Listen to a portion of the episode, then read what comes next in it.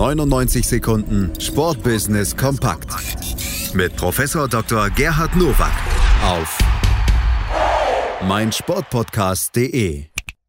Da sind wir wieder mit den 99 Sekunden Sportbusiness Kompakt von und mit Professor Dr. Gerhard Nowak von der IST Hochschule für Management. Heute geht es um diese drei Themen. Herzlich willkommen zu den News to Use aus dem Sportbusiness.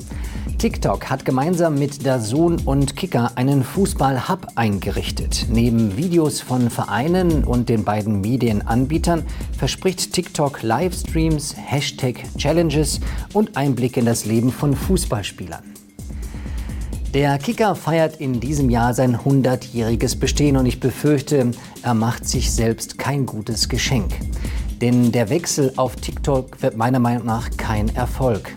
Generell ist es schwierig, die langsam sterbende Tante Kika am Leben zu halten. Von ehemals 300.000 Exemplaren montags und donnerstags sind jeweils nur noch knapp 108.000 übrig geblieben.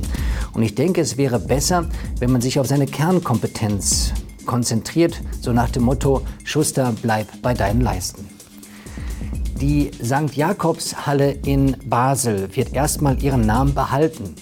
Für eine Volksabstimmung zur Namensänderung in Roger Federer Arena hätten die Initiatoren 3000 Unterschriften benötigt, 1800 fehlten.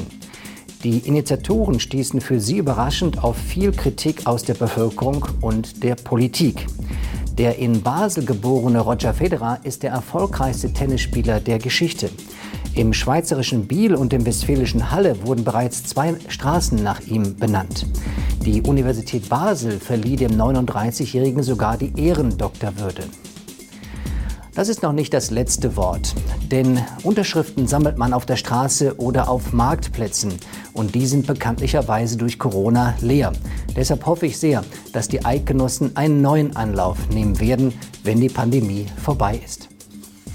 Vivo hat einen Vierjahresvertrag mit der UEFA bekannt gegeben, in dessen Rahmen der chinesische Smartphone-Hersteller offizieller Partner der Euro 2020, die ja 21 ausgetragen werden soll, und der Euro 24 ist. Die Partnerschaft bedeutet auch, dass Vivo der erste Präsentationssponsor überhaupt für die Eröffnungs- und Schlussfeier einer Europameisterschaft ist. Vivo ist der neunte Partner der UEFA 2020 bzw. 2024. Das ist ein geschickter Schachzug der UEFA, denn Vivo ist noch nicht so sehr bekannt in Europa und vor allen Dingen geöffnet für Google und YouTube, was ja bei Huawei nicht der Fall ist. Deshalb dürfen wir gespannt sein, was sich ein Smartphone-Hersteller einfallen lässt, damit Eröffnungs- und Schlussfeier zu einem wirklichen Erlebnis wird. Das waren sie, die News to Use für diese Woche.